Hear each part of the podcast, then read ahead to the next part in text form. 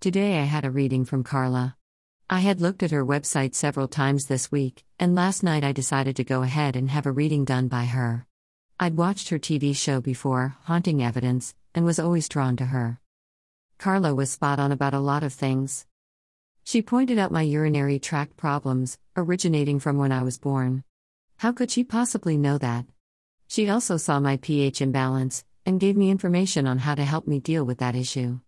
Carla explained that the cause of these underlying problems is one of the reasons I had miscarried my angel babies. Carla saw my guardians that are around me, and talked about them. She also was so right about my brother and how he deals with his life, how he had not accepted what had happened, and has lived in fear. Also, after I had my reading today, I spoke to my niece. Carla was so accurate about my brother feeling like he has bugs crawling on him. I actually hadn't known about that before. Carla brought to light things I had always felt about my father's death, and she was extremely spot on about that. Carla said he felt that he should never have trusted that person from the beginning of the deal.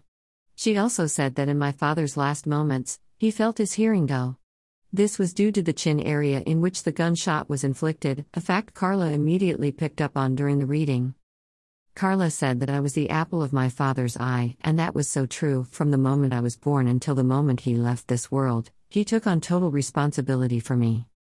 She mentioned that I have a number of spirits around me, and knew that I can sense them, which is uncanny. I can in so many ways. I am so very happy I had this reading. Carla validated so many things that I knew to be true. I would have another reading in a heartbeat. CRE Houston, Texas. Read more Psychic Testimonials.